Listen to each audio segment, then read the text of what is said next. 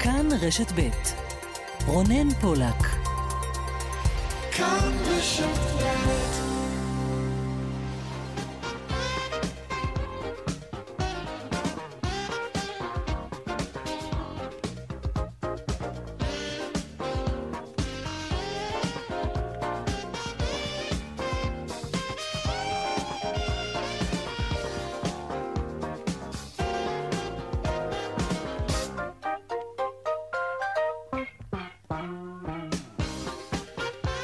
עכשיו ארבע ועוד חמש דקות וחצי, צבע הכסף, התוכנית הכלכלית כאן ברשת ב', שלום לכם, שבוע טוב, מפיקת התוכנית היום עירונית גור אריה, טכנאית השידור היא לריסה בלטר כץ, אני רונן פולק, המייל שלנו כסף כרוכית כאן.org.il, אנחנו מיד מתחילים.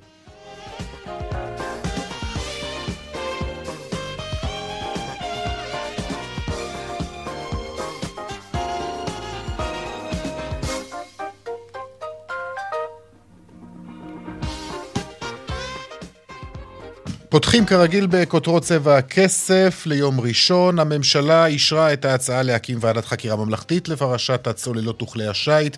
שלום עמיחי שטיין, כתבנו המדיני. שלום רונן. ראש הממשלה התנגד, אה, נמנע. נכון, ראש הממשלה נמנע והשרה איילת שקד אה, התנגדה, המתנגדת היחידה אה, לאישור ועדת החקירה לעניין הצוללות, וכאמור כל שרי הממשלה האחרים אה, הצביעו בעד, גם אגב השר השלישי מימינה, מתן כהנא, תמך אה, ברעיון. ראש הממשלה בנט, כמו שאמרת, נמנע בהצבעה, אבל אמר שיש חשיבות לביאור הנגע. אה, אה, גם לפיד דיבר על הצורך להקים את הוועדה הזאת, אמר, יש בכירים במערכת הביטחון שבעצמם מביעים אה, תהיות לגבי דברים שנעשו, ולכן צריך לבחון אותם עד הסוף. מנגד, איילת שקד שהתנגדה אמרה שוועדת החקירה זה הפך להיות כלי שהממשלה הנוכחית אולי משתמשת בו יותר מדי פעמים, ולכן אה, צריך אולי אה, לשקול את הדברים מחדש, ולכן היא אה, התנגדה. משתמשת יותר מדי פעמים אגב... בנוגע לממשלות קודמות. נכון, ומי שעוד חשב אגב להתנגד זה השר אלקין, אבל הוא, אחרי שקיבל הבהרות מסוימות בנוגע שהוועדה גם תנסה לבדוק את הדרג המקצועי ולא רק את הדרג המדיני, ויש סוגיות ביטחוניות שלא ייגעו בהם, בסופו של דבר גם הצביע בעד. Uh, הנקודה המרכזית של המעשה, הוועדה הזאת יוצאת לדרך. רגע לפני, אגב, שהיא יוצאת לדרך, מחליטים להרחיב את הוועדה לחמישה שופטים ולא uh, שלושה כמו שתכננו בהתחלה. ונקודה אחרונה, למעשה הוועדה באמת תחקור את כל דרכי הפעולה וקבלת ההחלטות בין המל"ל לבין משרד ראש הממשלה ומערכת הביטחון והכל, אבל היא לא תוכל לגעת באלה שמתנהלים נגדם כרגע אה, חקירות פליליות בנוגע לפרשת הצוללות. כלומר, היא לא תוכל לזמן לעדים לכאורה אנשי מפתח שיכולים לבאר. מה באמת קרה שם באותם חודשים של קבלת ההחלטות סביב עסקת הצוללות וכלי השיט, ולכן, שוב, ועדה אומנם יוצאת לדרך, אבל עדיין יש משהו מסוים שעוד תוכל לעשות, יכול להיות שהמשהו המסוים הזה יפגע בתוצר הסופי. עמיחי שטיין, תודה רבה לך. תודה. את אזור הצפון פקדה בצהריים רעידת אדמה בעוצמה של שלוש דרגות וחצי.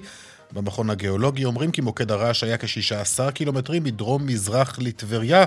הרעש הזה הורגש באזורים רבים בצפון הארץ, אבל לפי שעה דווח רק על אה, נזקים קלים לכמה בניינים בטבריה. הרגשנו את כל הבית זז, זה, זה מה שהרגשנו. בית ממש זה, אני הייתי יושן וכל המיטה זזה. זה הבניין, הוא כולו, תראו איזה סדק יש בבניין. הוא בטח יפונה היום או מחר, הם לא ישאירו אותם. עוד מעט אה, נרחיב בנושא הזה ובהיערכות של הממשלה אה, לתוכניות של התחדשות עירונית וחיזוק אה, מבנים. נדבר על כך בפתח התוכנית. הדיונים על ביטול התו הירוק, אחת החלופות שישקלו אה, ביטול חלקי של התו הזה במקומות מסוימים וביטול התו הסגול בקניונים. בהמשך נעסוק בכך. אה, לאחר עשור בתפקיד, איציק אברקוהן, מנכ"ל קבוצת אה, שופרסל, הודיע היום ליושב ראש הדירקטוריון על כוונתו לסיים את התפקיד, זה יקרה ב-31 במרס. דירקטוריון שופרסל הקים אה, ועדת איתור למינויו של מנכ"ל חדש לחברה. ועוד בצבע הכסף בהמשך, גם היום נעסוק בבלגן בנמלים. זוכרים, בשבוע שעבר סיפרנו לכם על אה, סכסוך העבודה שהכריזה עליו ההסתדרות בגלל כוונה, כן, רק כוונה, לפרוק אונייה בניגוד להסכמים אה, בנמל הפרטי החדש בחיפה. אז היום כבר עולות שאלות אם בכלל הייתה אונייה כזאת. שהייתה בדרכה אה, לפרוק סחורות בנמל המפרץ. זו סוגיה מעניינת, כי יכול להיות שהוכרז כאן סכסוך עבודה על סיפור שלא היה ולא נברא. נעסוק גם בכך, נדבר גם על האתגרים בתחום הטעינה של כלי הרכב החשמליים, וגם הדיווח בשוקי הכספים כרגיל לקראת סוף התוכנית. צבע הכסף, אנחנו עד חמש, מיד ממשיכים.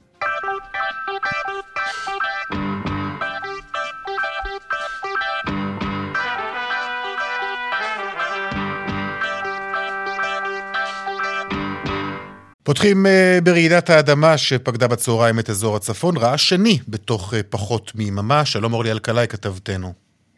שלום אה, רונן, נכון, פעם, ש... פעם שנייה בתוך יממה, רעידת אדמה נוספת שהורגשה בצהריים. מפיקוד העורף נמסר שמדובר בעוצמה של שלוש דרגות נקודה חמש, והמיקום שלה במרחק של 16 קילומטרים דרומית-מזרחית לטבריה.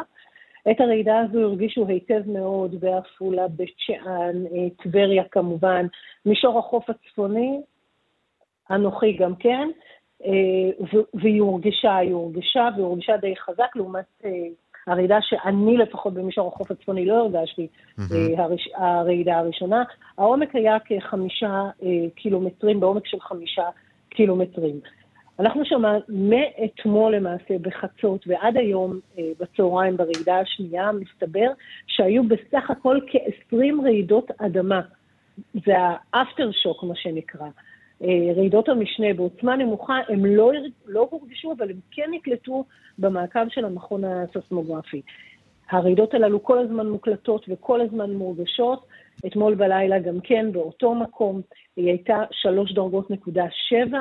פה הייתה בשתי עשירות אה, הנקודה פחות, אבל אז המקור היה בגבול ישראל-ירדן.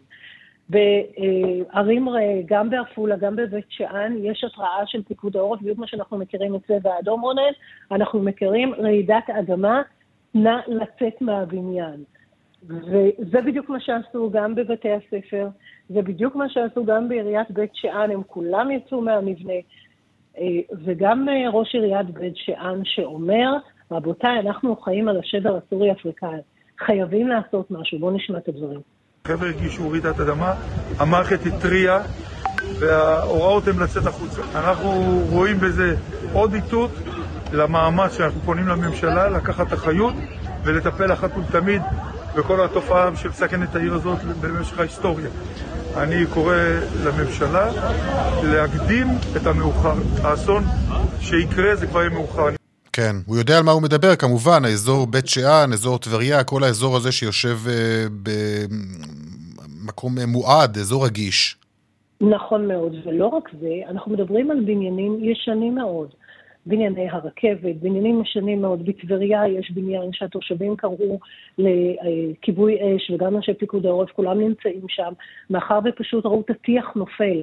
יש מי שאומרת, לא, לא הרגשתי את, ה, את הבניין רועד או את הבית רועד, כמו ששמעתי וראיתי את הטיח נופל. השאלה אם אנחנו יכולים להמשיך לגור בבניין כזה. אה, מדובר באחד הבניינים שכבר מוכר, אה, וגם אה, אנחנו, גם כאן חדשות ביקרו בו. האם ימשיכו להתגורר באותם בניינים האנשים? שמענו על תושבים בבית שאן שאתמול בלילה וגם היום רצו מהבתים, בפרט אלו שגרים בקומה רביעית, אלו ש... מהבתים הישנים, יצאו החוצה, יצאו בדיוק כמו ההנחיות של פיקוד העורף שאומרים, צאו למרחב הפתוח, אם אין באפשרותכם, תהיו מתחת לאיזשהו חפץ כבד, אם אין לכם ממ"ד, מתחת לחפץ כבד, אבל צאו לאוויר הפתוח ואל תישארו בתוך uh, הבתים. זה בדיוק מה ששמענו שאנשים עשו אתמול בלילה וגם היום. אז האם יהיו עוד רעידות אדמה? ייתכן מאוד שכן. האדמה זזה, האדמה רועדת, והאפטר שוק יכול להיות גם mm-hmm. בשעות הקרובות או ב... גם מחר. אז אנחנו כן נמצאים על השבר הסורי-אפריקני, וגם את זה המדינה צריכה לקחת בחשבון. כן. צריך להיערך, ויפה שעה קודם. בהחלט. אורלי אלקלעי, תודה רבה לך. תודה, רונן. שלום לך, גיא דוננפלד, מנכ"ל איגוד מהנדסי ערים ומהנדס המועצה המקומית התעשייתית רמת חובב, שלום לך. שלום, ואחר צהריים טובים. גיא, אמנם... המועצה המקומית התעשייתית נאות חובב. אוקיי, אה, נאות חובב. גיא, אמנם זה נושא ש... אה, אתה יודע, רלוונטי כל הזמן, ובכל זאת התחושה היא שאנחנו מתעוררים רק כאשר אנחנו מקבלים איזושהי תזכורת שהאדמה כאן לא יציבה, נכון? נכון ולא נכון, כי באמת אה, כל הזמן עוסקים בנושא של רעידות אדמה והמודעות אה, קיימת. אה, איפה הבעיה? הבעיה היא שתקן אה, 413 לרעידות אדמה בעצם עודכן בשנת אה, 1980. לפני כן, כל המבנים שנבנו לפני 1980 בעצם לא, לא, לא עומדים בתקן הזה. וכשמדובר על אה, כמות מאוד מאוד אה, גדולה של אה, מבנים שקיימות, ב- קיימים בערים אה, ותיקות במדינה, בכל המדינה, ושלא עומדים בתקן. כמה, כמה בניינים כאלו מועדים ישנם? אני יכול לה- להגיד שמדובר במאות רבות ואלפים של אה, בניינים כאלה שנבנו לפני 1980. אה, לאור אה, אירוע קריסת המבנה בחולון, אה, נעשתה פעולה של צוות ומיפוי, התחיל, התחיל פרויקט של מיפוי המבנים המסוכנים או לא המסוכנים, הנמצאים בסכנה. אה, במדינה, ולי לי אין עדיין את הנתונים האלה, אבל מדובר על הרבה מאוד אה, מבנים. תגיד, כמהנדס, מה, מה היית ממליץ לתושבים לעשות, בעיקר, בעיקר באזורים המועדים? יש להם עכשיו ממה לחשוש כשאתה יודע, אנחנו בתוך הסופה הזאת? אה, במדינת, אה, בארצנו באופן סטטיסטי פעם במאה שנה יש רעידת אדמה קשה. אה, לפי הסטטיסטיקה אנחנו שם, בערך בטווח הזמן הזה. אה, האמת שלאנשים הפשוטים אין, אין באמת יותר מדי מה לעשות. המדינה העמידה כלי שנקרא תמ"א 38, תוכנית מתאר ארצית לחיזוק אה, מבנים לרעידות אדמה. העניין הוא שהכלי הזה התברר שהוא אה, לא יעיל, כי הוא יושם בעיקר באזורי ביקוש של מקרקעין ובאזורים שבהם ערך הקרקע לא, אה, לא שווה ליזמים, לא ביצעו את החיזוקים האלה. אה, העובדה, העובדה היא שהפרויקטים האלה של תמ"א 38 בעיקר בעיקר נעשו באזור המרכז. כן, הם נעשו באזור המרכז, תל אביב, רמת גן, אזורים שבהם כמובן ליזמים זה היה משתלם, אבל לעשות פרויקט כזה באזור כמו בית שאן פחות השתלם להם, ולכן גם התוכנית הזאת אה, כבר אה, ב- בסוף תראה, דרכה. התוכנית בסוף דרכה, אבל היא תוכנית, אה, כמו שאני אומר, התוכנית היא תוכנית שהיא טובה והיא מתאימה במקומות מסוימים, היא צריכה להיות עוד אחד מהכלים שקיימים אה, לרשות מקומית או לאנשים כדי אה, לקדם את הדברים, והדבר הנוסף שאפשר לעשות זה פרויקטים גם של אה, פינוי-בינוי, להתארגן ולבנות מחדש בתים ישנים. הרבה מאוד בתים שנבנו בצורה שהם עומדים על עמודים נמצאים ב- במצב לא טוב במקרה שתהיה רעידת אדמה קשה. אה, חיזוק, חיזוק בדרך של אה, התארגנות של תושבים לחיזוק המבנה היא בדרך כלל לא מצליחה מבחינת, אה, מבחינת ביצוע בפועל. אה, המצב הוא... תגיד, מה, מה אמור ככה. לעורר חשד אצל התושב? סדק למשל שעכשיו התגלה בעקבות רעש כזה, בוא. או מה? מה, מה אני- מתי אמורה אני- להידלק אצלו נורה אדומה? הדבר, הדבר, בוא נגיד ככה, מבחינת אה, האחריות לתקינות המבנה, האחריות לתקינות המבנה מוטלת על אה, בעלי המבנה, שזה הדיירים במבנה. אם אה, אתה גר במבנה וראית שיש אה, סדק במבנה, מומלץ מאוד לקרוא מטעמך למהנדס. ייתן לך איזושהי חוות דעת על, ה, על המידת, אה, אם יש סכנה או אין סכנה. בכל מקרה, מבנים אה, נקרא להם ותיקים, שמגיעים ל-40 ו-50 שנה מאז שנבנו, אה, ואת זה אנחנו יודעים שמבנים שנמצאים, בעצם מבנים לפני שנות ה-80, נכון? נכון. אז התקן החל.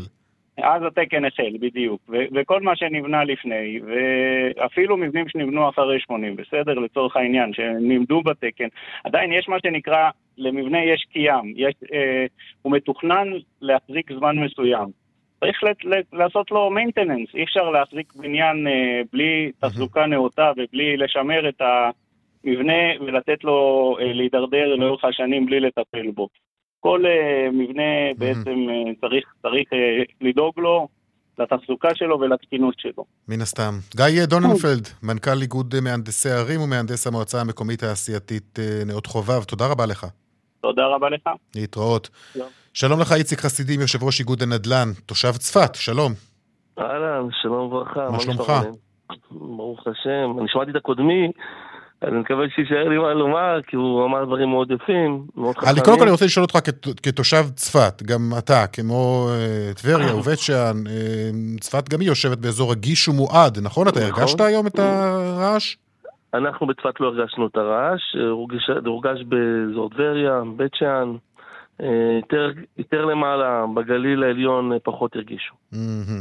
תגיד, אה, בעצם, אז מה עומד היום על הפרק? אילו תוכניות עומדות היום על הפרק בכל הנוגע לחיזוק מבנים? תמ"א 38, נכון, שמענו אה, תוכנית שבעיקר יעילה, הייתה יעילה לפחות אה, לאזור המרכז, פחות לאזורים המועדים דווקא בפריפריה.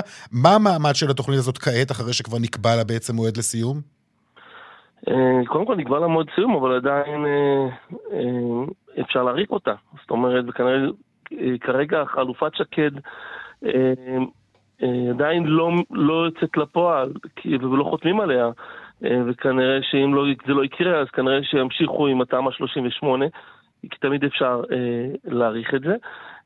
כרגע אין תחלופה לתמ"א 38. תמ"א 38, מהותה זה חיזוק מבנים מפני רעידות אדמה. לא, המהות שלה זה לא לסדר את העניינים בין אה, ראשי העיר לבין היזמים. אבל היא לא נכשלה התוכנית תמ"א הזאת, 38. היא היא כשלה בעיקר איפה שהיו צריכים אותה, אז היא לא בוצעה, היא לא בדיוק. נעשתה. אז בשביל זה יש חלופה. מה החלופה אמורה להיות? איזושהי חלופה למטרה שלשמה הוקמה תמ"א 38, לא משהו אחר שלא רלוונטי בכלל. שוב, אני אומר, זו תוכנית מתאר ארצית לחיזוק מבנים מפני רעידות אדמה, זה אומר שהיא צריכה לתת מענה לאותם אה, מבנים, כמו שאמר הקודמי, שפ... שלא יכול... שנבנו לפני 1980 ללא תקן 413, שאם במידה ותרד אדמה, הם יקרסו. למה? הם נמצאים על עמודים. למה? כי יש שם אה, סדקים בכל פינה ופינה. למה? כי הם ללא ממ"ד. וזה לא, זה לא ניחוש, פשוט מאוד כל 100 שנה, איזה 100 שנה? כל 80 שנה בממוצע יש אדמה שפשוט גובה המון המון קורבנות. אני לא בא להפחיד. לא, לא, אנחנו מכירים, מכירים את הסטטיסטיקה הזאת, ואנחנו 100 כבר שנה. נמצאים בסטטיסטיקה הזאת, אנחנו כבר אחרי הקודמת, ה-80 שנות שנה האלו. ה-20. אנחנו בתוך בדיוק. ה- הטווח. הזה עכשיו. תגיד, אתה- מדויק, אתה-. אתה יודע לומר לנו כמה תוכניות חיזוק היו בשנים האחרונות באזור הצפון, אה, ובכלל בפריפריה? אה, תראה, אה, קודם כל, אה, בודדים. פה פריפריה זה גם נחשב אשדוד, שיש שם עד 40, אה, כן. היו מעל 40 אה, תמ"א 38, פינוי-בינוי, גם בראשון לציון יש, אני מדבר כרגע על השבר הסורי-אפריקאי, בודדים שבבודדים, וגם זה, זה היה איזה ניסוי וטעייה של ה... של העירייה עם, עם כל מיני, זה לא משהו שהוא אפשר לבנות עליו כאיזשהו, אה, איך אומרים, אה, דוגמה אה, לעתיד. אה, לא יכול, אני יכול להגיד לך שבקריית שמונה ובחצור ובצפת היה איזה בניין אחד שעשו עליו חיזוק. זה הכל. התחדשות עירונית זה לא רק תמ"א 38 2 של פינוי-בינוי או אחד של לבנות שתיים וחצי קומות, אלא פשוט גם חיזוק נחשב איכשהו חלק מהתחדשות עירונית, ועשו שם חיזוקים. אבל זה מתוקצב על ידי הוועדה המקומית, זה לא משהו שאפשר להרים את הדגל ולהגיד וואלה, אה, הנה דוגמה ל- לעתיד, ל- לבאות. אבל אני יכול להגיד לך, ברמלה ובלוד, שהמחירים שם הם כמו בפריפריה בגליל. אוקיי? אה, לא עושים מדויק. שם תמ"א 38. לא לא מדויק, מדויק, היום- אבל היום זה כבר זה עדיין נחשב אזור אותו... נכון, אה, וגם אבל, אבל. למה אני אומר את זה? כי שם הקימו מנהלת, מנהלת התחדשות עירונית, מנהלה, שלמעשה אה, בצפון אין את זה. בכלל, יש רק את זה בקריית ים, בקריות יש את זה שנותנת מענה לקריות וחיפה וזהו. אין מנהל- מנהלה להתחדשות עירונית בכל השבר הסורי-אפריקאי. דבר נוסף, אני יכול להגיד לך שהם פתרו- מצאו שם את הפתרון, אה, קרקע משלימה.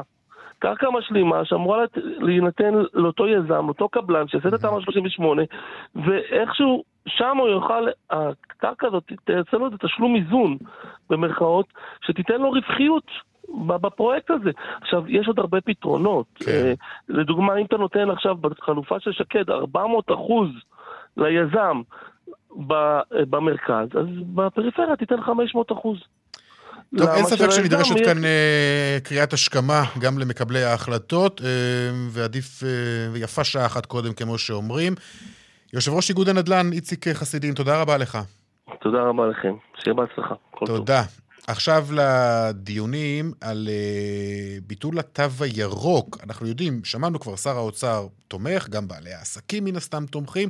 במשרד הבריאות עדיין מתלבטים, אם כי גם לא מעט אנשי מקצוע בתחום הרפואה אומרים, זה כבר לא רלוונטי. שלום ליאל קייזר, כתבתנו לענייני uh, כלכלה. שלום רונן, צהריים טובים. זה יקרה? זה יתבטל התו הזה? תראה, אה, משיחות שאני מקיימת עם כל הגורמים האלה, באמת, אתה, כמו שאתה אומר, מצד אחד הגורמים הכלכליים שאומרים, אין כאן שום אה, תרומה בריאותית אפידמיולוגית, זה לא מתאים למאפיינים של האומיקרון, הרי אנחנו רואים שמחוסנים אה, נדבקים, אז למה לייצר הבחנה בין מחוסנים לא מחוסנים כשאין אה, אה, היגיון אה, בריאותי? ומהצד השני, גם הגורמים הרפואיים שכבר אה, מתקשים לעמוד מאחורי הכלי הזה, עדיין התחושה בממשלה היא שאף אחד לא ייגש ויבטל את התו הירוק באופן אקטיבי. יש כאן הרי אמירה לבוא ולבטל אותו, להביא החלטה לקבינט הקורונה, לממשלה, להגיד, אנחנו מוותרים לחלוטין, זה באיזשהו אופן אה, לוותר בעצם על הכלי שהיה אה, הכלי המרכזי כדי אה, לעודד התחסנות. כן, הערכה בממשלה היא שברגע שהתוקף שלו יפוג, אף אחד לא יעריך אותו, ולכן אנחנו יודעים לומר שבעצם יש איזשהו שעון אה, עצר על התו הירוק, אם תרצה. התקנות שמכילות את התו הירוק כרגע, ונזכיר, אה, בכל אה, אירועי התרבות, בבתי הקולנוע, בתי התראות, במוזיאונים, במסעדות עדיין, כלומר, יש אולי איזושהי תחושה שהוא לא רלוונטי ושהצעקה הגדולה על המסחר, ומרגע שהוחלט לבטל mm-hmm. את ההכלה שלו במסחר הוא נמוג, אבל יש עדיין תו ירוק. ממני לפחות ביקשו להציג אחד כזה פעמיים בסוף השבוע האחרון. ממני לא. בסוף השבוע האחרון נכנסתי למסעדה, חייב להגיד לך את האמת, קיוויתי שיבקשו, זה לא קרה. אז ממני ביקשו פעמיים, okay. אוקיי. uh, בשתי מסעדות שונות. Uh, אחר כך אנחנו נבדוק, uh, לא, לא נפתח כאן מלשינון בשידור. כן, ההערכה היא שהתוקף של התקנות האלה לא יוארך, וזה אומר שנכון לעכשיו הוא אמור להתבטל בעוד שבוע וחצי. התוקף של התקנות שמכילות את התו הירוק בכל המקומות האלה הוא עד ראשון בפברואר. זה נותן לנו שבוע וחצי של תו ירוק. לפי מה שאני מבינה, אף אחד מהשרים לא יבקש להאריך אותו. כמו שאמרת, יש את אלה, כמו שר האוצר ליברמן, שאומרים מעל כל במה, זה כלי כלי לא רלוונטי, הוא לא מתאים לאומיקרון ואין מה לעשות איתו כרגע, ומהצד השני אני לא שומעת אה, גורמים אחרים שמוכנים אה, לומר בריש גלי שהם סבורים שזה כלי רלוונטי שצריך להמשיך איתו, לכן ההערכה היא שבתוך אה, שבוע וחצי התו הירוק אה, מתבטל והתוקף שלו לא מוארך. צריך להגיד, רונן, זה נכון למצב הרפואי-אפידמיולוגי כרגע, זה נכון לווריאנט הנוכחי, זה לא אומר שאנחנו חס וחלילה לא ניתקל mm-hmm. אה, אולי בהמשך באיזשהו וריאנט ששאלת ההתחסנות תהיה יותר משמעותית. משמעותית ברמה הבריאותית, אה, ואז יכול להיות שישתמשו שוב בכלי הזה. זה לא אומר שהמונח הזה או שהכלי הזה נעלם מהחיים שלנו מכאן אה, ועד עולם. אפשר לקוות, לייחל שכן, ושבכלל הקורונה תהיה מאחורינו כמובן. אחרי הגל הזה, אבל בואו נהיה מציאותיים. ליאל קייזר, תודה רבה לך. תודה, רונן. שלום לך, יאקי כביר. היי, מה שלומך, רונן? תודה. בעל מסעדת אה, סרפינה? סרפינה. כמה מסעדות, היא המוכרת ביניהן. מה שלומך? הכל בסדר? כן. ומה אתה חושב קשים. על הדיונים האלו, לבטל או לא לבטל? אני חושב שכרגע לבטל, כי הוא לא רלוונטי, הוא מספיק פגע ב... מה זה פגע?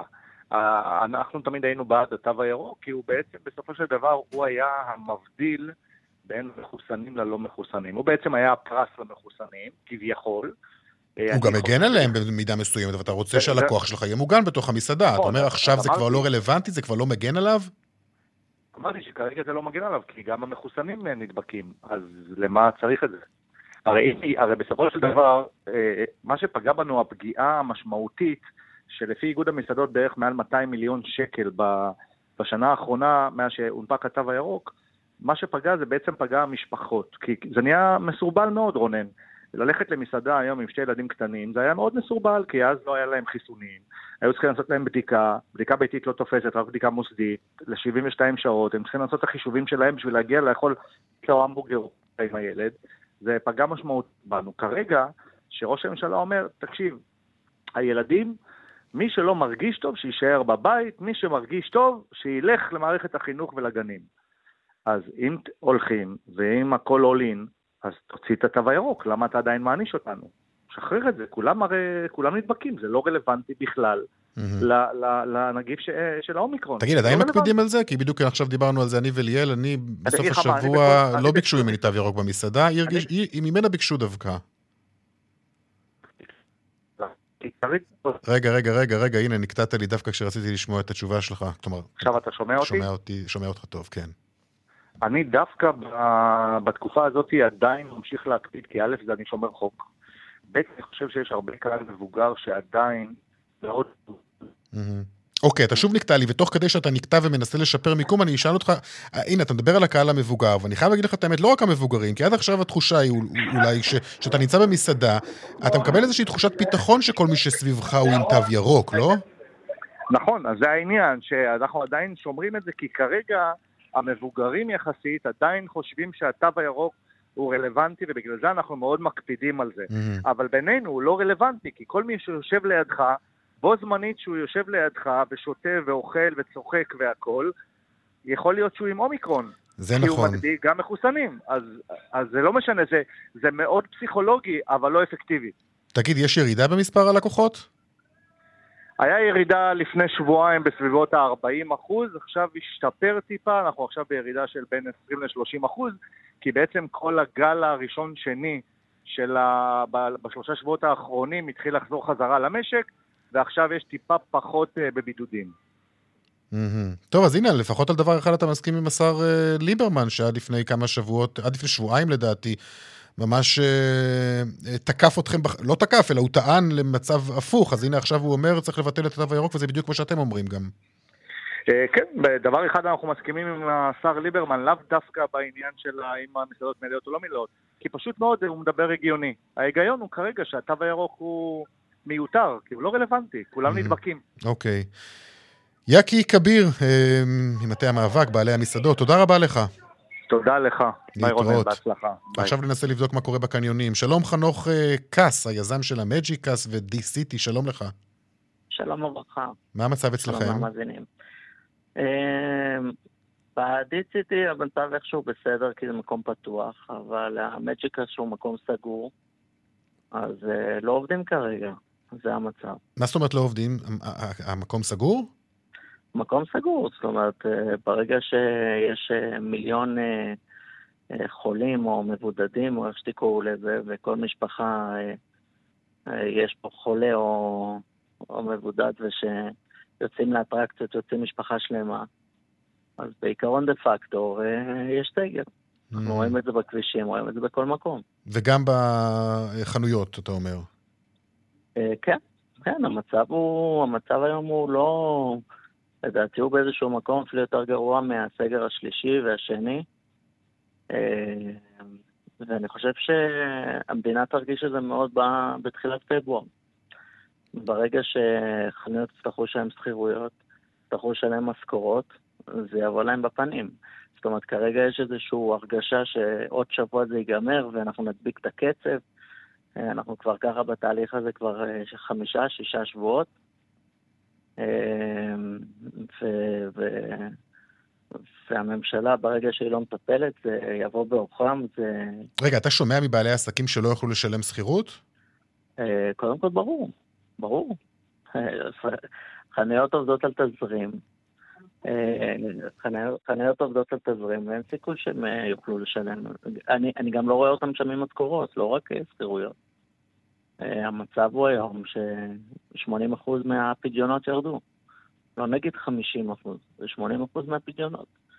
עכשיו, אה, ראינו בסבב הקודם שהמדינה עזרה במקום, לא למפרע ולא מתי שהחולה מת. והיום אנחנו רואים את זה שיש הצלחה גדולה, ואנחנו רואים עלייה במיסים והכל. אני חושב זה שהממשלה לא מתעשתת היום ומשלמת במקום ולא מוצאת, לא בעוד חודש או עוד שלושה חודשים מיידי, איזשהו פתרון ביניים, זה יבוא ב- בעוכם וזה... כלומר, מה אתה מצפה בעצם. מהממשלה לעשות כרגע? לתת איזשהו חמצן לבעלי עסקים. זאת אומרת, לא יכול להיות שכיום, במשך חודש, חודש וחצי, ואולי זה יהיה עוד שבועיים קדימה, במשך חודשיים לא עבדו בכלל. לא, לא כיסו לא את המשכורות, לא את השכירויות, לא שום דבר. אם לא תיתנו את החמצן, בראשון לפברואר יגיע, אה, זה, חנויות ייכנסו לפשיטת רגל, זה, זה, זה חד וחלק פשוט.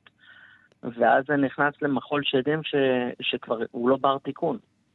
תשמע, אבל ראינו, אני חושב שגם שר, שר האוצר ליברמן התייחס לזה, אה, בסגרים קודמים, ראינו את הרשתות הגדולות לפחות, בעיקר רשתות האופנה, אלה שקיבלו סיוע מהממשלה, אחר כך הציגו את הדוחות הכספיים הכי טובים שלהם, והתחושה הייתה שהסיוע הזה ניתן אה, אולי קצת בצורה אה, מיותרת ומוקדמת מדי, אז, אז אולי זה המצב, אולי בגלל זה.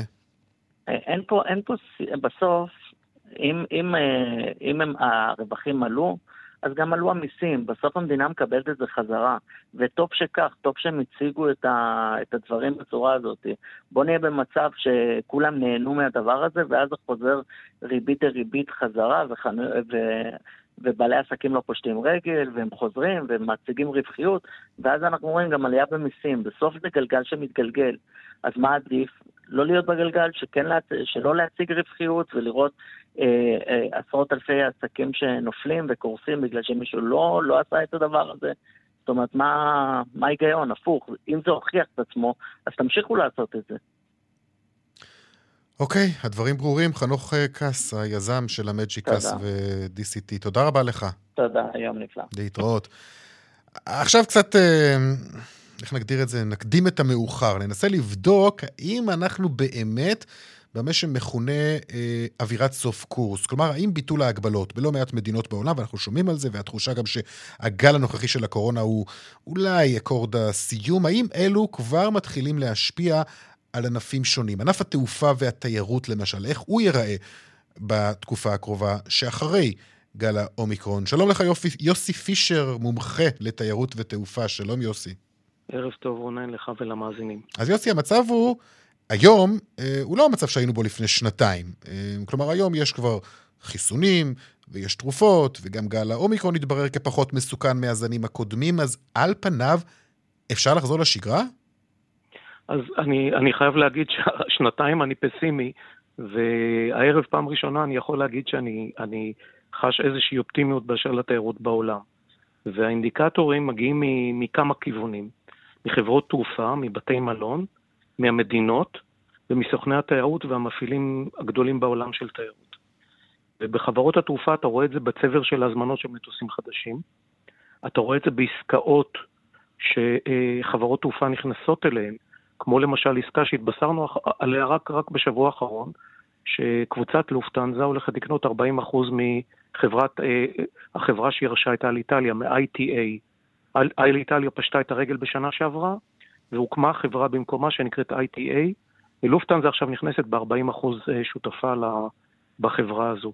ואם אנחנו מסתכלים על ההתנהלות של לופטנזה בשני העשורים האחרונים, אנחנו רואים שלופטנזה יודעת לנצל טיימינגים. והיא קנתה ככה את סוויס, והיא קנתה ככה את אוסטריאן איירליינס, והיא קנתה ככה את בריטיש איירווייז, ועכשיו, את, אה, סליחה, את, אה, את בראסלס איירווייז, ועכשיו היא קונה את 40% מ-ITA. אה, אתה רואה בכמות הזמנות, איירבס אה, מכרה בשנת 2021 620 מטוסים חדשים. אתה רואה את הצבר הזמנות של מטוסי מטען, שהוא אה, עולה מעל, מעל צבר ההזמנות שהיה לפני הקורונה.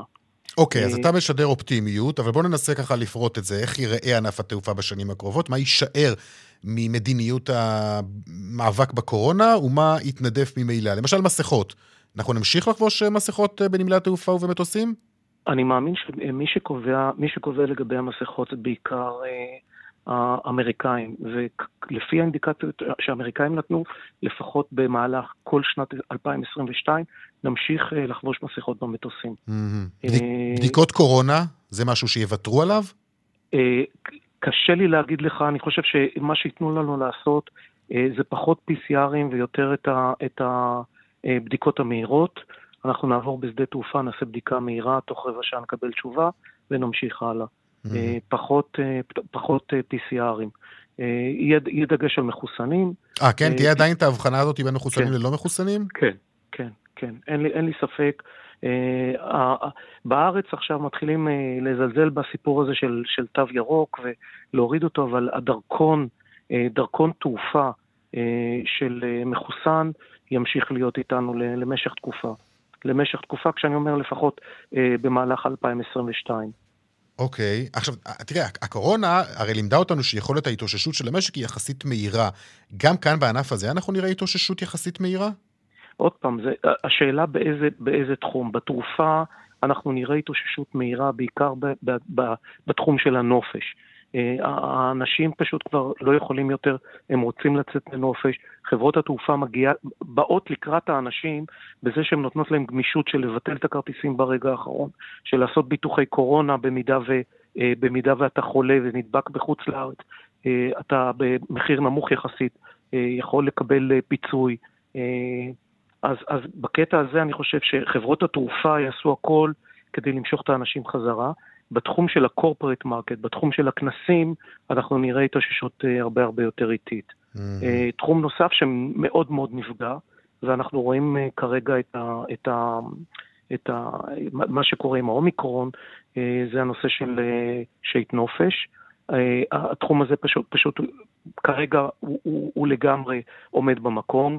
בארה"ב מעל 100 אוניות 100 אוניות נופש עומדות uh, ומשתספות ברציפים, mm. ובסוף שבוע האחרון התבשרנו שחברת ספנות גדולה באסיה, חברת נופש, אוניות נופש, פשטה את הרגל. אז כמו שאמרתי, זה, זה, התמונה היא, היא לא חד משמעית, אבל האינדיקציות הן טובות. אם אני מסתכל למשל על עסקאות של בתי מלון, אז רשתות בתי מלון נמכרות, היו שתי עסקאות גדולות במהלך 2020, 2021 ובשבוע האחרון עוד עסקה גדולה, אחת בהיקף של 6.5 מיליארד דולר, השנייה בהיקף של 1.5 מיליארד דולר.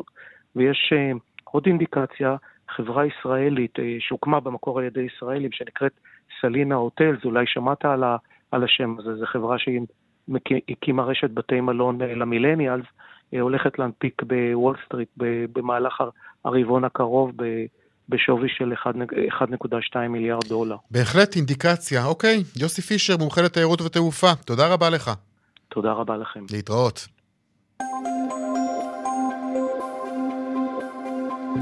דיווחי תנועה, איילון דרום עמוסה ממחלף רוק אחד לגוארדיה וממחלף וולפסון עד אה, משה דיין. אה, צפונה ממחלף חולון וקיבוץ גלויות עד גלילות. דרך אשדוד, אשקלון עמוסה ממחלף אשדוד עד צומת גן יבנה. צפונה מניצנים עד צומת אה, מונים. דרך שש צפונה עמוסה ממחלף נשרים עד בן שמן, ובהמשך ממחלף קסם עד מחלף אייל. עוד דיווחים במוקד, בכוכבית 9550 אה, ובאתר שלנו. פרסומות, אחר כך נדבר שוב על הבלגן בנמלים. עוד מעט. עכשיו 13 אה, דקות לפני חמש, אה, נדבר על סכסוך העבודה בנמלים, והסיפור הזה משום מה הולך ומסתבך. בשבוע שעבר סיפרנו לכם כאן על סכסוך העבודה שהכריזה עליו ההסתדרות בשל מה שהיא הגדירה הפרת הסכמים בין העובדים לבין המדינה, ועל פי ההסכם אסור אה, לאוניות לפרוק סחורות אה, בנמלים הפרטיים, רק מכולות. שוחחנו כאן בשידור עם אבי אדרי, הוא מחזיק תיק התחבורה בהסתדרות, שסיפר לנו כי הסכסוך הוכרז כי לא הייתה, אה, אה, כי הייתה, אה, כי, לא כי הייתה פריקה של אונייה בנמל בניגוד להסכמים, אלא רק בגלל הכוונה לפרוק את האונייה. בואו בוא נזכר רגע. דרך אגב, עשיתם איזה תסריט ביניכם, שנכנסה אונייה וזה הכעיס, לא נכנסה שום אונייה. לא נכנסה שום אונייה, אז אני לא, לא יודע מאיפה זה... לא נכנסה אוניית ברזל? לא נכנסה. אז על מה לא סכסוך העבודה? אוקיי, באמת, אז לא, סכסוך העבודה זה הכוונה להכניס אוניות ברזל. עכשיו, כשיושבת אה, מדינת ישראל... אתם מכריזים סכסוך עבודה רק על כוונה? כן, כן. לא, לא כוונה, היא קיימת. יש גם צוותים שמחכים לאונייה הזאת. טוב, עכשיו למה הסיפור הזה מסתבך עוד? כי היום אומרים לנו גורמים בנמל חיפה אה, שהכל זה המצאה ואין בכלל אונייה כזאת, אוניית ברזל שהייתה בדרך לחיפה. כלומר, יש כאן סכסוך עבודה, אולי, על סיפור שלא קרה. זה לא הכל, בינתיים גם רשות התחרות פתחה בחקירה על מה שקורה בנמל חיפה, בעקבות הסירוב לאשר את הפריקה של האונייה. כאמור, אונייה שכלל לא ברור אם היא הייתה או לא הייתה, ואיגוד לשכות המסחר כבר מאיים לפנות לבית הדין לעבודה. אנחנו חייבים להבין טוב יותר מה קורה פה. שלום לך שוב, אבי אדרי, מחזיק תיק התחבורה בהסתדרות. שלום וברכה. הייתה או לא הייתה אונייה? ברור שהייתה, ברור שהייתה. אתה יודע, תראו, אני, אני גם אמרתי לכם, אתה יודע, שמעתי את הסוף של המילים שלי במה שהשמעתם בהקלטה, אמרתי לכם, הייתה כוונה כזו והייתה צריכה להגיע אונייה כזו. אלא מה? כנראה שמישהו קיבל שכל והבין שהאונייה הזאת לא יכולה להיכנס, ופשוט אמר לה לא להגיע לכאן, זה הכל. איפה האונייה עכשיו?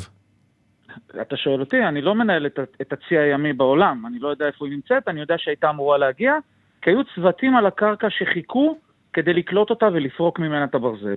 זה היה ודאי. אוקיי, אז אני בסוף היא, חושב שמישהו היא לא מישהו הגיעה. הבין שלא לעשות את זה. אז האונייה לא הגיעה, לא היו צריכים לחכות לה ולא היה צריך לפרוק אותה, כי היא ממילא לא עגנה כאן. אז על מה בעצם סכסוך העבודה? מדינת ישראל בינתיים, בין לבין, החליטה שהיא מפציצה אותנו במכתבים ואומרת לנו שבכוונתה להכניס כן אוניות ברזל, והם לא מבינים על מה אנחנו מדברים. כאילו ישבנו שמונה שנים בחדרי משא ומתן ולא הבנו את המשא ומתן שישבנו בו וחתמנו עליו. לכן הבעיה שהסכסוך חייב להמשיך להישאר ברקע, עד שנציגי מדינת ישראל יתעשתו ויבינו שהבטיחו לנו במהלך שמונה שנים שהתחרות היא רק בתחום המכולות בלבד. זה מה שמדינת ישראל רגע, אבל בוא, הבטיחה בוא, לנו. בוא, בוא ננסה להבין קודם כל. כרגע אין עילה לשביתה, כי, כי לא, היה, לא הייתה פריקה. אתה, אתה מחפש את העילה, אני אומר לך שמדינת ישראל הודיעה לנו באמצעות נציגיה שהם עדיין מתעקשים על כך שכן אפשר להכניס אוניות ברזל. יש פה הודעה, הודעה פורמלית, קיבלנו עשרות מכתבים בימים האחרונים שמודיעים לנו, חבר'ה, מותר לנו להכניס אוניות ברזל. לכן סכסוך העבודה ימשיך לרחף כדי להסיר את העננה הזאת מעל הראש שלנו. עד כדי שביתה גם? עוד פעם, אתם, אתם, אתם רואים איזה סצנריו של שביתות, ואנחנו לא לא, מתכוונים תראה, להשבית את אווירה, כי. זה, כי זאת אווירה לא נעימה, אתה יודע, כי כשאתה נמצא בתוך סכסוך לא... עבודה, צטט על... אותי, צטט אותי, תקשיב טוב. אנחנו לא מתכוונים להשבית את הנמלים. אנחנו מת, מתכוונים לטרגט את אותה אונייה, ולא לאפשר לה להיכנס לנמל החדש. אנחנו לא מתכוונים לסגור נמלים, זאת לא המטרה. אה, בוא, אה, שביתה או עיצומים זה אמצעי, זאת לא מטרה. המטרה היא, אם תבוא אונייה שלא מיועדת מלכתחילה להיכנס פנימה לאותו נמל חדש, אנחנו נמנע את הכניסה שלה לשם. רק כדי להבהיר גם את הנקודה הזאת, כלומר, אתה, את, כן. אתם עדיין מתנגדים להפעיל את הנמל הפרטי, כשהעובדים שלך לא עומדים בעומסים שאנחנו רואים אותם ובפקקים שאנחנו רואים אותם בנמלי העובדים הים. שלנו עומדים בעומסים, בואו חבר'ה. תפסיקו. צאו, תצאו רגע מהקופסה, תראו מה קורה בעולם. תראו מה קורה בעולם, מדינת ישראל לא יחידת סגולה. כל העולם יש פקקים בנמלים, בכל העולם. יש עודף יבוא בגלל משבר הקורונה. אוקיי, אז מנ- מנסים אנשים- פה לסייע, לשחרר קצת, זה מה יפה, שאנחנו... אז, אז מה הסברתי גם ברעיון הקודם? בשביל זה אנחנו קיימים, בואו תשבו אוקיי. ואף אחד לא דיבר איתך מאז? אף אחד לא מדבר, כולם מתכתבים ומאיימים, והרשות אבל, התחרות... ונת... זהו, כי בינתיים אנחנו רואים את רשות. התחרות פותחת בחקירה, מה דעתך על זה? ברור, למה? למה לשבת איתנו? בואו נפתח בחקירה, בואו נעשה דורסנות, בואו נעשה אלימות. זאת השיטה שמדברים איתנו. עכשיו, איתנו לא מדברים בכוח. לא מדברים איתנו בכוח. רוצים לדבר איתנו, אנחנו פרטנרים למשא ומתן סביב שולחן. לא בכוחנות. לא בכוחנות, כי כוחנות, מה לעשות, תיתקל בכוחנות. לכן אני מציע לנציגי המדינה לשבת, לשחזר את הרגעים של המשא ומתן, לראות מה הובטח לנו ומה לא הובטח לנו, ותאמין לי, האמת תמיד תצוף. אי אפשר להחביא את האמת, היא תמיד צפה. אוקיי, אה, אבי אדרי, אה, שוב, העלינו אותך שוב כדי לנסות להבין מה, מה לגבי האונייה הזאת. אם תדע, אה, נשמח לעדכון כמובן. מחזיק תיק התחבורה בהסתדרות, אבי אדרי, תודה רבה לך על הרעיון הזה. תודה והמשך יום טוב. להתראות.